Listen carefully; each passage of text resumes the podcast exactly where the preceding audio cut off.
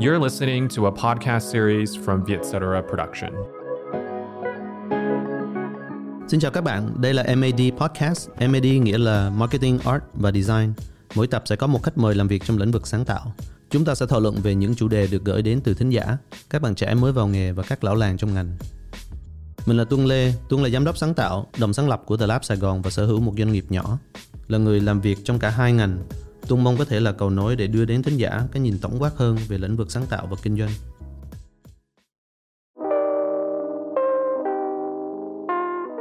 Hôm nay khách mời của mình là Lê Thanh Tùng, hay còn được gọi là Tùng Khỉ. Mình sẽ theo quá trình của Tùng từ một nhân viên của một công ty quảng cáo cho đến founder của một công ty multimedia Box Collective. Mình sẽ nói về những gì designer cần tìm hiểu để không bị công nghệ bỏ lại và sự quan trọng của việc thể nghiệm trong thiết kế.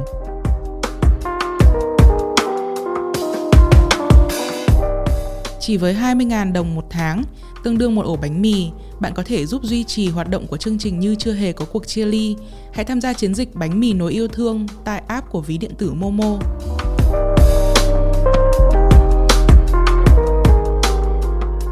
À, xin chào mọi người, à, chào mừng mọi người đến một tập khác của MAD Marketing Art và Design. Hôm nay tôi có với Tuân là Tùng Khỉ hay là còn gọi là Lê Thanh Tùng thì là một bạn creative director và founder của The Box Collective. Ngoài ra là một bạn rất thân với Tuân, à, đã quen nhau được 11 năm hả, 12 năm. À, chắc phải tầm đấy Ừ. lâu lắm rồi. Năm 2009 là cái năm đầu tiên mà Tuân gặp Tùng Ừ. ở Lô Việt Nam. Vâng. Thì từ đó đến giờ Tùng đã làm những cái công việc nào Tùng có thể nói cho mấy bạn ở nhà nghe không? Năm 2009 ờ, ờ, thì cũng ở cũng ở cũng cũng cũng là một cái điểm mốc mà 11 năm em ở Sài Gòn đấy. Tức là khi mà em bắt đầu em vô Sài Gòn là em làm tại Lâu Việt Nam rồi em gặp Tuân rồi tất cả mọi người. Thì uh, sau khi uh, em làm ở Lâu Việt Nam xong thì em có chuyển qua một vài agency rồi em uh, kết thúc cái công việc làm quảng cáo của mình khoảng uh, uh, năm 2014 thì uh, năm 2014 thì em bắt đầu làm ở Yan TV thì là một cái uh, gọi là một cái kênh truyền hình lúc đấy về âm nhạc rồi sau 2014 thì sau khi em làm khoảng 2 năm ở đó thì em cũng bắt đầu chán. Rồi em ờ, chuyển dịch sang ờ, những cái hướng mà em tự ờ, tìm hiểu ví dụ như là visual art các thứ. Rồi ờ, sau đó em start up lên công ty Box Collective là chuyên về visual art. Và bây giờ đấy trải qua nhiều thứ. Nói chung là wow cả cả một câu chuyện dài luôn. Em cũng không biết bắt đầu và kết thúc ở đâu. Ừ. yeah. Thì bây giờ để giải thích Box Collective cho những người nào mà chưa bao giờ gặp Tùng thì Tùng sẽ nói những cái cụm từ nào để giải thích? Uh, Box Collective là một công ty chuyên về uh, hiệu ứng hình ảnh trên sân khấu và cho uh, lĩnh vực giải trí. Thì uh, ví dụ như là những cái music festival rồi những cái music concert mà mọi người có sân khấu rồi uh, có những hiệu ứng ánh sáng hoặc trên màn hình ấy thì bọn em là những người làm những cái hiệu ứng đó. Ờ, rồi bọn em cũng làm những cái chương trình ví dụ như là dùng những công nghệ trình chiếu như position mapping, hologram rồi bọn em cũng làm real time graphic thì ờ, hiện nay thì bọn em còn làm cả những lĩnh vực là virtual production tức là làm những cái sân khấu ảo và trường quay ảo nữa. Wow. Yeah. Team Tùng bây giờ là có bao nhiêu người ta?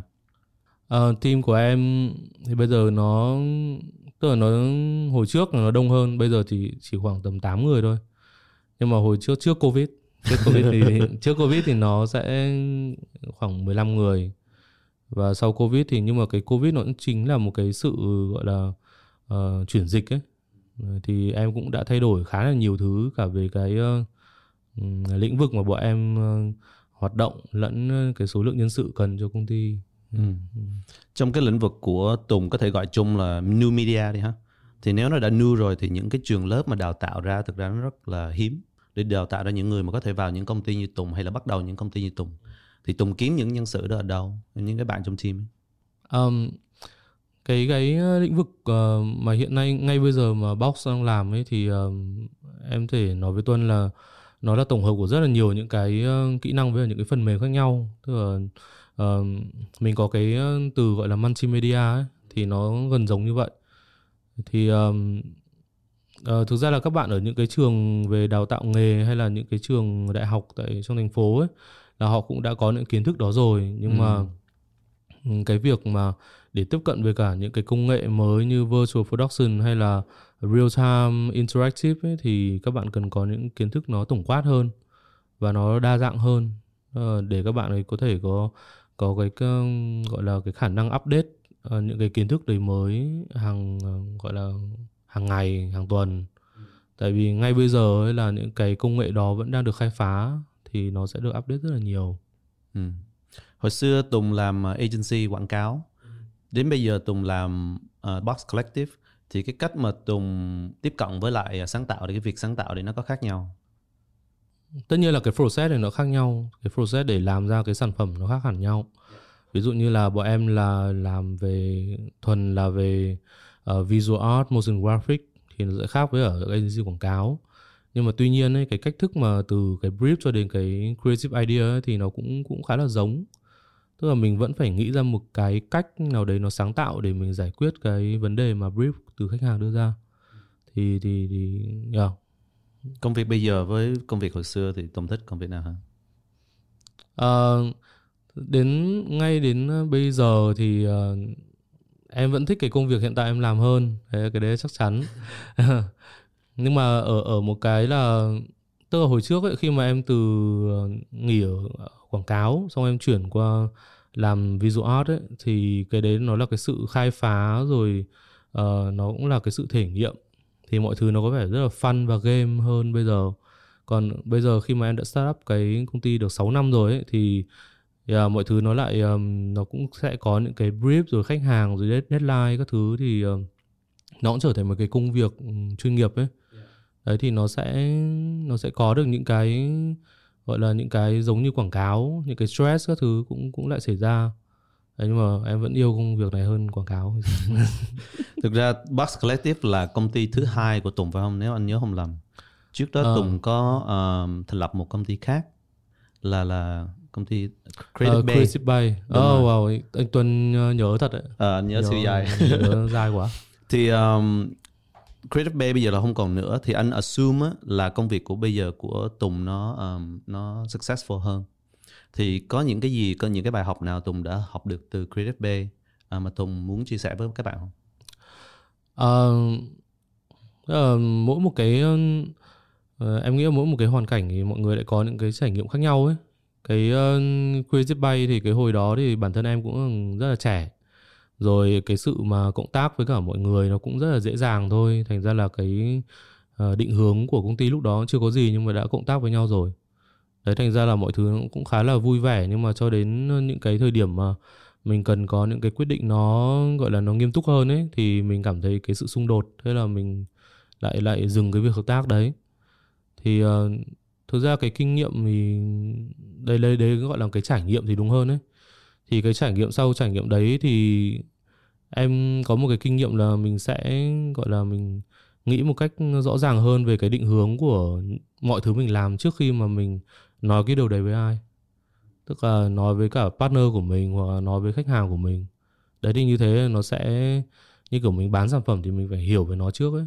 Thì đấy, thì nó giúp em khá là nhiều sau. Yeah. Dạ giữa cái việc mà làm một nhân viên cho một tập đoàn lớn uh, mở một startup với lại gần đây hình như Boss Collective có xác nhập với lại một công ty lớn nữa phải không? Uh, dạ, đúng Capital rồi. phải không ta? Capital Studio. Yeah. Dạ. Thì giữa cái việc làm nhân viên cho một tập đoàn uh, startup riêng mình uh và và xác nhập công ty mình với một tập đoàn lớn hơn thì nó có những cái gì khác nhau?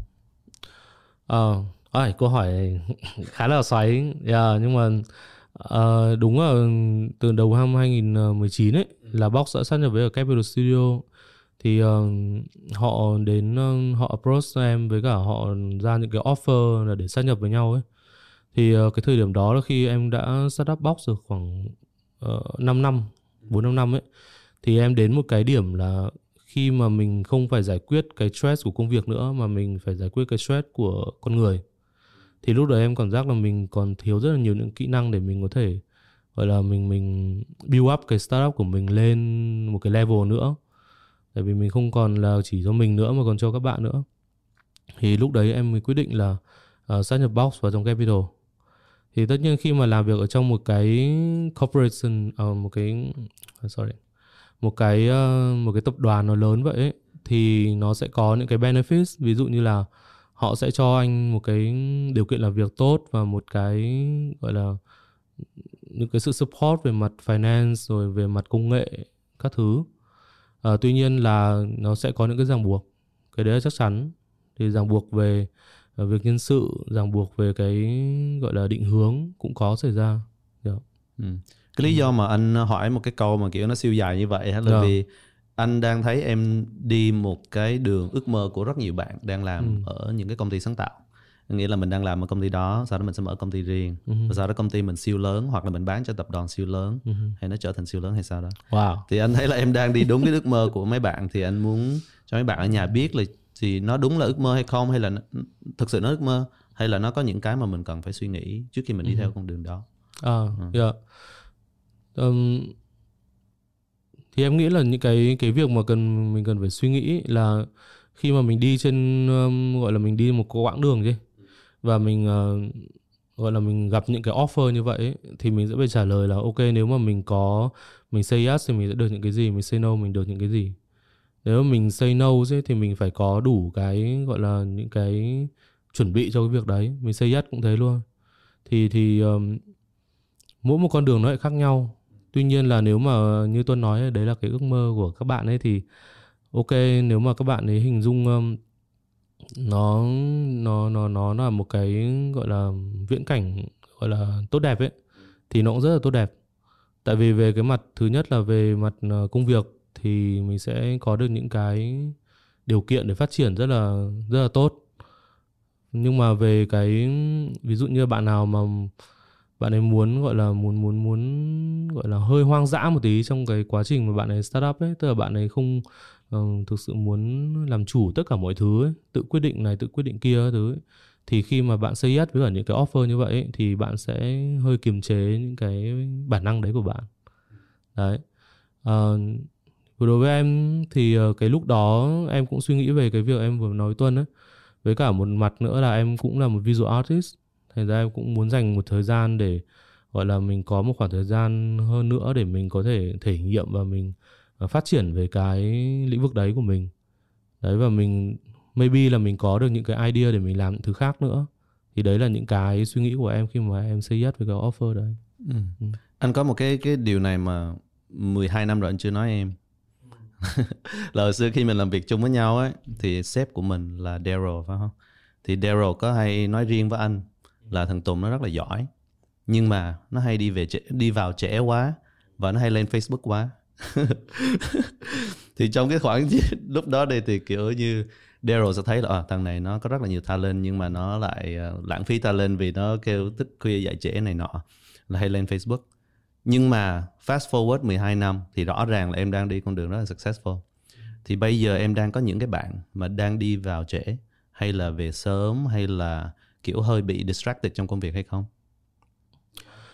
Uh, đi trễ vào sớm thì chắc chắn rồi đấy là cái ờ, thành thực mà nói đấy là cái văn hóa công ty của em Tức là em hoàn toàn là cho các bạn ấy tự kiểm soát bản thân à, tự kiểm soát cái thời gian của tất cả mọi người ấy. À, em không cái có can thiệp vào trong cái thời gian đấy à, cái duy nhất em can thiệp vào ấy là em làm cho các bạn ấy cảm giác là các bạn ấy được inspire bởi công việc tức là tại vì đến từ cái kinh nghiệm bản thân thôi ấy, là khi mà em hứng thú với công việc gì ấy, thì ok cứ đi trễ về sớm nhưng mà lúc nào cái đầu mình cũng uh, cũng cũng trong cái công việc đấy thì mọi thứ nó sẽ xong và nó sẽ uh, nó sẽ có kết quả tốt. Đấy còn nếu mà mình không cứ bị những cái sức ép vào ấy thì nó sẽ uh, nó sẽ bị chạch đi. Đấy thì tất nhiên là ở trong môi trường công việc thì mình vẫn phải respect những cái như là deadline những cái timing rồi khách hàng feedback một hai lần ba bốn lần không vấn đề gì hết nhưng mà cái cách làm việc ấy thì cái môi trường làm việc nó cần phải sự thoải mái thì uh, đây là cái mà em đang cố build cho công ty ừ. anh thấy là cái môi trường mà em đang nói cộng với cái môi trường mà mấy bạn sáng tạo mà thích uh, như thích thoải mái về thời gian ấy thực ra nó đã đi trước cái cái trend mà thị trường đang đi là sau covid như là remote work rồi muốn làm ừ. giờ nào cũng được yeah. thì đôi khi anh thấy mình đã khá chuẩn bị cái tinh thần những người làm việc trong creative á, để làm cái, cái cái cái trong cái môi trường hậu covid phải không? Yeah, em em cũng nghĩ như vậy. Uh, đến tận sau uh, covid thì xảy ra ấy, mọi người mới có những khái niệm như remote work rồi um, mọi người mới nghĩ là ở chắc là thằng uh, designer này nó không cần phải đến studio hàng ngày không phải đến công ty hàng ngày như là mình nghĩ. Tại vì thú thực là nếu các bạn design các bạn ở nhà các bạn cũng có đầy đồ đạc để các bạn làm freelance rồi thậm chí work ở nhà còn to hơn ở công ty ấy. đúng rồi. Thế cái đấy là cái sự thật hiển nhiên mà mình chưa có uh, nghĩ đến nhiều. Nhưng mà khi covid thì khi mà để các bạn làm ở nhà thì lại thấy cái chất lượng công việc nó lại ok hơn. Đấy thì em uh, đấy là covid xảy ra nhưng mà cái văn hóa công ty nó cũng không thay đổi. Thì đấy là một cái em thấy yeah, đồng ý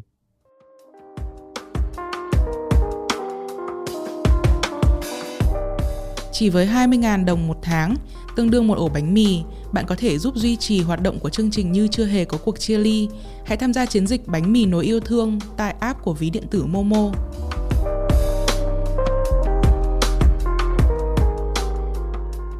mấy năm trước mỗi lần mà anh gặp khách hàng hay là khách hàng nói về ờ, một cái event hay một cái activation đi thì khách hàng sẽ nhắc tới ờ, ờ, 3D projection ai cũng muốn làm một cái projection 3D hết em nhớ cái thời đó không? Thì bây giờ cái cái mà họ đang yêu cầu ai cũng yêu cầu là cái gì? Uh, virtual productions. Yeah, tức là cách đây uh, tức là năm năm ngoái khi mà covid xảy ra ấy, thì cái việc là anh không thể tổ chức được một cái event ở ngoài trời đấy là cái sự sự thật. Thì cái công nghệ thay thế cho cái việc mà anh tổ chức một event offline ấy, thì bằng cách là anh tổ chức một cái event online và không có người tham dự nhưng mà nó vẫn phải là một cái sân khấu chính vì thế nên ờ, bọn em cũng ờ, tôi cũng may mắn vì ngay từ đầu cái định hướng của Box là em đã hướng mọi người đến sử dụng những cái real time graphic ấy. Thì ờ, khi Covid xảy ra ấy, thì cái nhu cầu về virtual production nó lên thì cái đấy nó cái gốc của nó cái cái core của nó chính là real time graphic. Thế tại vì khi mà có real time graphic ấy thì tất cả những cái đồ họa và những cái hiệu ứng ấy nó mới tương tác theo thời gian thực, theo góc máy của máy quay, theo chuyển động của người diễn thuyết. Thì uh, cũng ờ, như vậy thì bọn em đã có một cái sự chuẩn bị vô hình à, tức là vô tình ấy uh, chuẩn bị cho trước cái lúc covid xảy ra. Thế là khi mà năm 2020 ấy, thì ồ ạt là tức rất là nhiều những cái order về virtual production. Thì cái chương trình mà virtual production uh, virtual event đầu tiên tại Việt Nam là cho Samsung ấy là bọn em đã làm. Em có thể giải thích um, real time graphic um, một cách đơn giản để cho mấy bạn ở nhà biết không và cho anh nữa tại anh cũng không có rành về đó À ok, thế bình thường ấy khi mà cái cái cái tất cả những cái phần mềm mà bây giờ mình đang dùng ấy là ví dụ như là cái ờ, phần mềm ờ, Photoshop đi. Ok, khi mà anh làm việc ấy, trong lúc anh làm việc là real time, tất cả những chuyển động của anh ấy nó respond trực tiếp đến cái hành động của anh uh, lên trên màn hình. Anh thay màu, anh di chuyển những cái object. Nhưng mà khi để đến đầu cuối ấy, khi mà anh xuất bản nó ấy, anh vẫn phải export nó. Đấy thì cái đấy nó giống như là những cái chương trình làm phim cũng vậy anh cũng phải render nó. Thì khi mà render ra hay là export ra ấy, thì đấy là những cái đối tượng đồ họa tĩnh. Anh không thể thay đổi không không thể can thiệp được nữa. Thì cái real time graphic ấy anh bỏ đi cái mức export. Thì tất cả những cái đối tượng đồ họa đấy nó tương tác với cả những cái chuyển động à, những cái tác động theo thời gian thực. Ví dụ như anh có một cái máy quay và anh muốn di chuyển cái background nó xoay theo góc quay của máy quay ấy, thì real time graphic nó have. Hoặc hay là, anh có một cái um, menu mà nó thay đổi theo cái tương tác của anh lúc mà anh đang xem hay là những cái AR graphic ấy nó hiện lên trên thiệp mời à, lúc anh xoay điện thoại. Thì đấy là real time graphic tức là cái đấy nó ờ, cái real time graphic ấy theo theo theo theo em thì nó chính là cái tương lai của toàn bộ cái nền công nghiệp graphic luôn tức là tất cả mọi cái nội dung đồ họa nó đều phải responsive như thế. Trong cái tương lai này Ừ. trong cái phần real time graphic á có một người đứng đó để tác động tới graphic không? Hay là nó là một cái thuật toán nó đang tác động tới graphic đó? Ờ, ví dụ như em nói là cái cái graphic đó nó đang tương tác với chuyển động hay nó đang tương tác với âm nhạc ở trên sân khấu đi thì đâu có phải có một người đang ngồi đó làm cái đó trong thời gian thật phải không? À không, tức là những cái đấy là ví dụ khi cái dòng âm thanh nó đi vào trong cái cái cái cái phần mềm nhá. Thì khi mà phần mềm nó nhận cái dòng âm thanh đó thì nó sẽ có những cái thuật toán nó xử lý ngay lập tức những dòng âm thanh đó nó đi theo lên xuống các thứ như nào nó ra những cái data. thì từ những data đấy nó sẽ liên kết với cả những cái thứ mà anh muốn ví dụ như là đồ họa hoặc là tiếng động hoặc là chữ viết gì đấy um, và khi mà cái data đấy nó đến ấy thì để nó truyền đến đâu ấy thì lúc đấy là mình mới can thiệp tức là cái cái sự can thiệp của con người trong cái tiến trình đấy ấy, nó là cái sự định hướng thì đúng hơn còn toàn bộ cái sự tương tác và responsive đấy nó đã có công nghệ hỗ trợ Ừ. Vậy mấy bạn mà làm graphic trong công ty anh đi thì trong 10 năm nữa mấy bạn đó sẽ hết công việc hay là mấy bạn đó nên bổ sung cái skill set của mấy bạn đó như thế nào? em nghĩ là cái ngay đầu tiên đấy thì các bạn nên uh, search những cái từ khóa là real ờ, trong graphic trong uh, trong graphic design chẳng hạn. Thì nó sẽ có nó sẽ có rất là nhiều kết quả và có rất là nhiều những cái uh, video video rồi tài liệu về cái lĩnh vực đấy. Thì uh, em đã gọi là em đã tìm hiểu về những cái lĩnh vực đó một thời gian trước ấy, thì em thấy là nó có hẳn một quyển sách ấy, nó gọi là generative graphic tức là tất cả những cái graphic mà nó được uh, sử dụng code để nó generative ra những cái kết quả cực kỳ đặc sắc luôn. Và những cái tức là hoặc là fractal đi. Ví dụ fractal cũng là một từ khóa hay. Fractal là uh, ở trong tự nhiên ấy fractal là một thuật toán mà của tự nhiên nó tự nhân ra. Từ một tế bào nó nhân ra thành đa hình đa dạng luôn. Thì uh, có những cái phần mềm mà nó sử dụng cái thuật toán fractal để nó làm thêm nên những cái kiến trúc Ờ, uh, 3D mà tức là tất cả những cái kiến trúc fractal đó rồi những cái generative graphic nó đều cho mình một cái cảm giác là khi mà mình nhìn vào ấy mình không nghĩ đấy là con người làm ra. Thì cái đấy nó chính là cái ờ, mà em nghĩ sẽ rất là hứng thú với các bạn. À, hoặc là ví dụ như mà cái đấy nó cũng áp dụng rất là nhiều trên graphic design. Nhất là những cái uh, graphic design đương đại bây giờ đấy những cái ấn phẩm mà typography minimal rất là đẹp nhưng mà cái cái phần lõi là họ sử dụng những cái uh, phương trình và những cái phần mềm để gọi là biến đổi làm những cái hiệu ứng làm những cái filter cho những cái design đấy nó thành những cái hiệu ứng thị giác hết sức là đặc, đặc sắc yeah. thì um, các bạn nên bắt đầu research về những cái keyword đó um. Anh có cái cảm giác này mà không biết nó đúng hay không là hồi khi anh quen Tùng á là hai đứa mình còn khá trẻ phải không? Nhưng đến khi bây giờ anh thấy Tùng chững chạc hơn rất nhiều Tùng thấy bao nhiêu phần trăm đó là công việc của Tùng nó phát triển bao nhiêu phần trăm đó là cái việc mà Tùng à, thành lập gia đình và bao nhiêu phần trăm là tuổi tác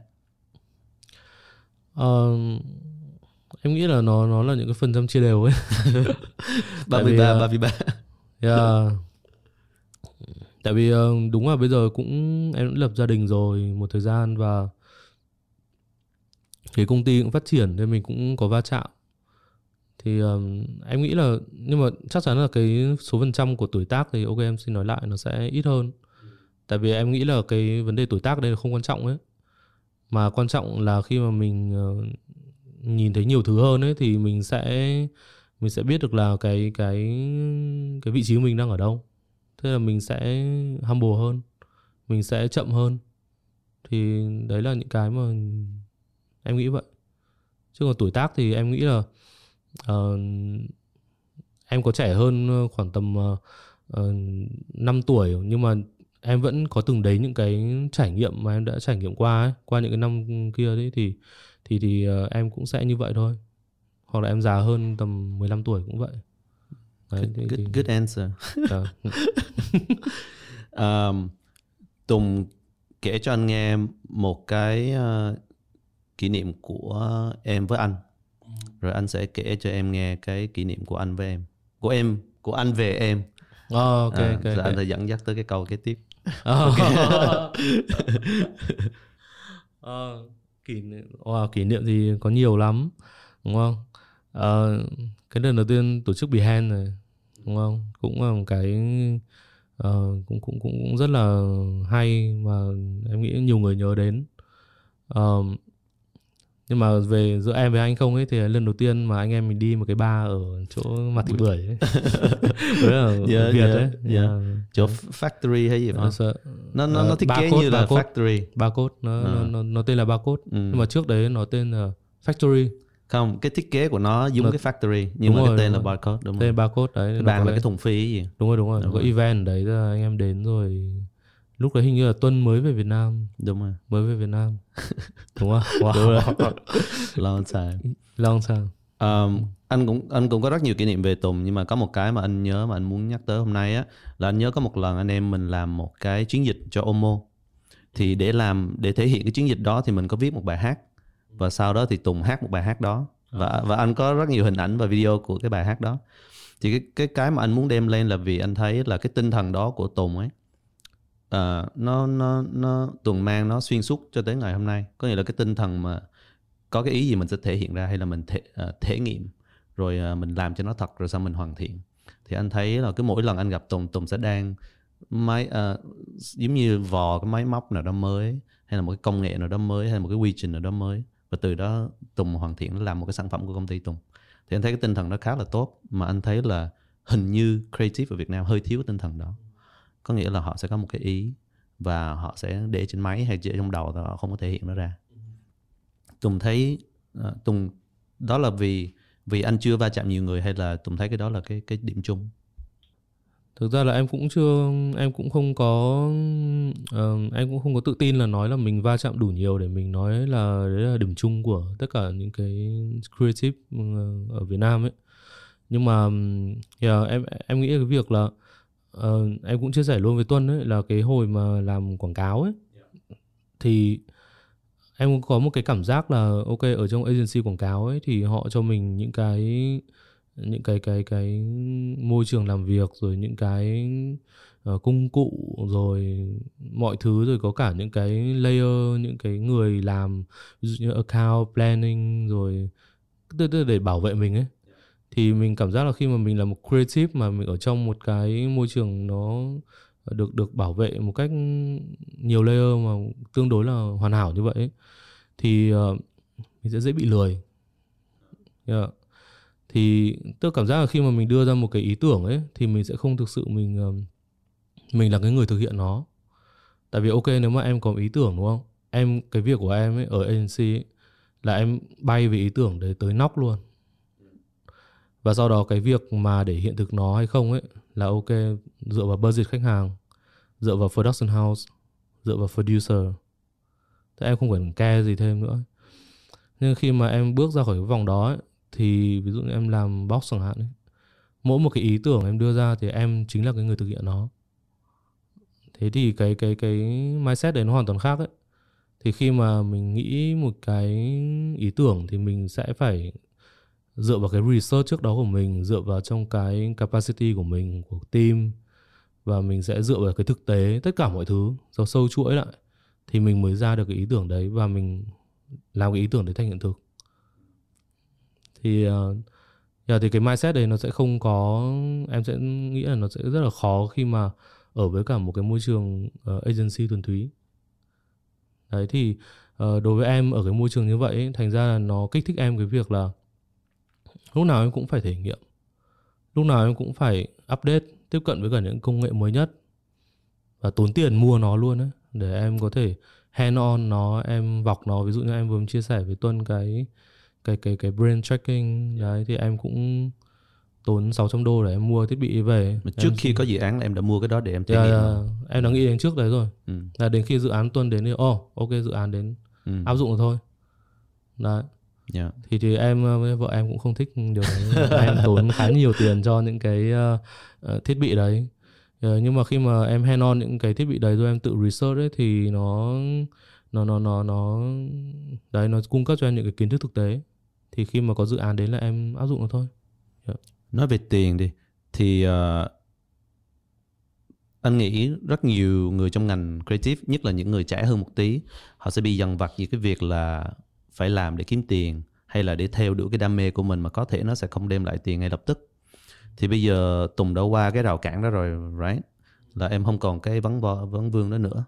Thì em có cái advice nào cho mấy bạn mà có thể chưa qua cái rào cản đó không? Ờ ở đây em đính chính một chút đấy là Ờ. chưa giờ em thực sự vượt qua cái rào cản Có nghĩa là em vẫn còn phải cân nhắc về tiền và sáng tạo hả? Yeah, tại vì cái đấy ấy, nó giống như cái việc là anh cái nào là đẹp cái nào là xấu ấy tức là cái câu hỏi đấy nó luôn luôn xảy ra ấy thì có những thứ nó luôn luôn xảy ra trong cuộc sống nó không bao giờ có đáp án cả ví dụ như cái việc đấy tức là luôn luôn là anh phải cân đối giữa chuyện là kiếm tiền với cả cái chuyện là uh, anh đầu tư vào cái thứ gì của đam mê của mình ấy? Thì uh, đối với em thì ngay cả bây giờ khi mà có công ty của mình làm những thứ mình thích thì đôi lúc mình vẫn phải tiếp tục duy trì những cái dự án và những những cái thứ mình đang làm vì tiền. Cái đấy là một cái gọi là thực tế không thể chối cãi. Nhưng mà mình sẽ uh, sử dụng cái tiền đấy vào việc gì? Đấy mới là vấn đề. Tức là đối với em thì em sẽ sử dụng cái tiền đấy vào cái việc là uh, em invest cho những cái thứ mình muốn làm personal muốn nghiên cứu. Thì khi ở trong cái quá trình mà mình tự nghiên cứu mình tự làm những thứ vì đam mê của mình ấy thì nó sẽ kiểu nó sẽ mang tính cá nhân nó sẽ khá là riêng tư. Xong đến khi mà có một cái cơ hội đấy nào đấy ví dụ như là cái chương trình exhibition của của tuân chẳng hạn ấy thì thì em sẽ áp dụng nó vào. Thì tức là đôi lúc có cái này có cái kia ấy. Thế không phải lúc nào bạn cũng có thể làm vì đam mê hết được. Cái đấy là cái ờ, thực tế luôn. Và nó sẽ bất biến. Nhưng mà nó sẽ bất biến. Tại vì là tức cái nào nó cũng có cái giá của nó ấy. tức nếu mà bạn ờ, lúc nào bạn cũng nghĩ là mọi thứ sẽ phải vì đam mê của mình vì tất cả mọi thứ thì thì thì lúc đấy thì bạn sẽ nghiêng hẳn về cái hướng đấy và bạn sẽ trở thành một thái cực khá là cực đoan. Thì ở trong cuộc sống này cái gì cực đoan nó cũng rất là khó. Thế bạn sẽ phải deal với cả cái việc ơ uh, thiếu tiền quá hay là uh, khách hàng không thích hay là um, khách hàng sửa nhiều quá vứt luôn dự án kiểu đấy. Tức là mình bị đối diện với cái đấy. Thì thay vì cực đoan ra một hướng ấy thì uh, bạn có thể chọn cách là bạn đi ở giữa. Uh, ví dụ như hồi trước uh, khá là nhiều người nói với em là sau mấy cái triển lãm của em ở factory ấy, hay là sàn art ấy, mấy cái kiểu ờ, uh, art community khá là kiểu như là, là, là truyền thống ấy. Thì mọi người bảo là ơ sao thấy Tùng vẫn làm commercial nhiều đấy mà vẫn có thể làm art được ấy. thì em ý cái hồi đấy em cũng rất là băn khoăn câu hỏi đấy. Tại vì em cũng nghĩ như họ nghĩ là em không biết là mình thuộc về cái gì tức là em không biết là mình thực sự mình làm commercial hay là mình làm art. Tại vì art theo như họ nghĩ là phải thuần là một nghệ sĩ ý tưởng và cứ làm rồi triển lãm rồi các thứ, đúng không? Còn commercial là làm quảng cáo, khách hàng, tiền nong các thứ. Nhưng mà về sau thì em mới thấy là cái giá trị của mình nằm ở cái giữa. Tức là mình mình đi ở giữa và mình thấy mọi thứ nó rõ ràng mình làm art nhưng mà mình vẫn làm commercial và mình sử dụng mỗi thứ những cái khả năng gọi là những cái cái điểm mạnh của mỗi bên ấy mình áp dụng cho nhau. Và mình sẽ là gọi là đứa con lai ở giữa. Thì lúc đấy ấy, ở cái moment đấy thì em thấy mọi thứ nó nhẹ nhàng hơn rất nhiều. Đấy. Thì thì uh, đính chính một tí là anh cũng đồng ý với tuần này à, anh không có qua cái rào cản đó mà anh không có thấy đó là rào cản anh không có bị mâu thuẫn hàng ngày ừ. anh ngủ rất là ngon kiểu vậy. Nếu mà không làm công việc này thì tùng làm công việc gì? Uh, nếu mà không làm công công việc này tức là công việc em đang làm á. Ừ, box collective. À ok. Nếu mà không thì chắc em vẫn làm uh, nghệ thuật thôi. Đấy là cái máu trong con người em rồi. Nhưng mà em sẽ thành một nghệ nhân ấy. Em thích kiểu nghệ nhân. Em thích ở ở một cái studio ở cách xa thành phố rồi em sẽ sáng tạo ra những cái artwork rồi những cái um, gọi là những cái cái uh, đồ xinh xinh vậy. Thì thì đấy em thích cái không gian đó hơn. Em nghĩ là đấy sẽ là cái ước mơ của em khi về già. Và à. bây giờ em là người hà nội phải không? Đúng rồi người hà nội. Em ở sài gòn là vì công việc hay là uh, em thích sài gòn hơn hay là sao? À, bây giờ thì chắc là em thích sài gòn hơn. Em uh, em trải qua rất là nhiều những cái cảm xúc với cả thành phố này. Tức là lúc đầu đến vì công việc xong rồi ở lại vì vui. Xong rồi bây giờ có gia đình có vợ con các thứ đây thì nó lại thành nhà mình. Xong đến một thời điểm mình cũng chán cái nhà mình luôn mình bảo ơ ở Sài Gòn lâu quá rồi. Chắc là ở Sài Gòn đến ờ, tầm 9 10 năm mà em bắt đầu thấy ngấy lắm rồi ấy. Nhưng mà đến bây giờ khi mà uh, gặp ừ, thấy cái sự đổi mới ở thành phố gặp những người xung quanh rồi mình cũng có những ý tưởng riêng của mình thì mình lại thấy inspire lại. Tức là cái cái việc là khi mà anh ở một thành phố mà anh luôn luôn có được những cái năng lượng như thế thì em nghĩ là mình nên nên ở đó. Qua tất cả những cái stress mà em gặp phải trong cái quá trình cái career của em ha từ cái lúc em là employee cho đến lúc em là staff này, uh, uh, owner này nọ thì cái stress nào nó làm em khó ngủ nhất ban đêm? Đấy là khi um, cái stress mà làm em uh, đau đầu nhất ấy. Đấy là khi mà em đối diện với con người. Tức cái stress công việc không là không không không có sinh nhê gì hết đấy ở lâu em đã đối diện với cả những cái cường độ làm việc mà kinh khủng đến tận bây giờ em nghĩ lại em vẫn thấy dùng mình. Đúng không? Ờ, đúng. Dizzy pause rồi các thứ đúng rồi. Nhưng mà khi em start up ấy thì um, ờ, khi mà như em cũng có nói với Tuân ấy đến cái giai đoạn mà em cái team của mình nó đông hơn nhiều và mình sẽ phải manage con người nữa ấy, thì có những cái chuyện mà khiến em khá là đau đầu. Đấy. tại vì ví dụ như là mình một startup rồi mình có một cái direction rất là rõ và có những người tham gia với mình ấy và mình nghĩ là họ tham gia với mình vì họ cùng cái direction đấy với mình. Họ cùng feel cái đấy với mình đấy, nhưng mà khi mà qua một vài cái việc xảy ra ấy, thì cái cái cái đấy nó cuối cùng nó chính là cái bong bóng tưởng tượng của mình. Đấy. Thì khi mà mình nhận ra ấy, là chính mình là cái người duy nhất chịu trách nhiệm startup của mình thì mình cảm giác nó rất là đơn độc.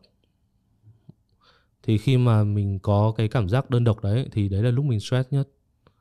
À, đấy thì cái đấy là cái thời điểm mà khi em uh, trải qua cái đây 2 năm và khi um, gọi là khi mà mình vượt qua được cái giai đoạn đấy ấy, thì mình mọi thứ nó cực kỳ bình tĩnh và nó gọi là rất là rõ ràng đối với mình đấy thì lúc đấy thì thì nó em nghĩ là cái chương em cũng có research thậm chí em còn Yeah. đọc sách luôn đấy tại vì cái cảm giác stress này nó cực kỳ kinh khủng yeah.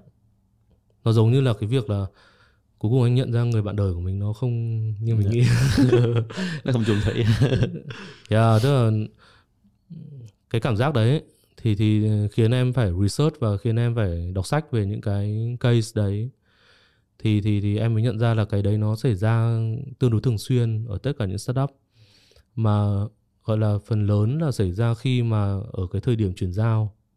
Tức là ví dụ như startup của em lúc đấy đã được offer mua lại thì yeah, có các những, những, những, cái bạn đã cùng làm với em từ đầu thì các bạn ấy uh, xung đột và các bạn ấy rời đi.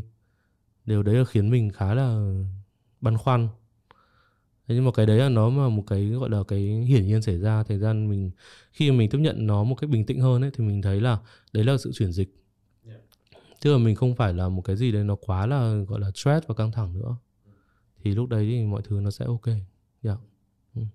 Cảm ơn mọi người đã lắng nghe chương trình ờ, MAD. Hôm nay ờ, khách mời của mình là Tùng Khỉ hoặc là Lê Thanh Tùng ờ, của founder và creative director của Box Collective. Cảm ơn Tùng rất nhiều hôm nay đã đến nói chuyện với mấy bạn. ok cảm ơn anh Tuân Ừ. Cảm ơn các bạn đã lắng nghe số tuần này của MAD. Nếu có phản hồi hoặc gợi ý chủ đề, hãy email về mad.vietcetera.com. Ngoài ra, tập podcast này còn có bản ghi hình tại YouTube và Facebook của Vietcetera. MED sẽ lên sóng 2 tuần một lần. Đừng quên subscribe các kênh Vietcetera để không bỏ lỡ những nội dung thú vị khác.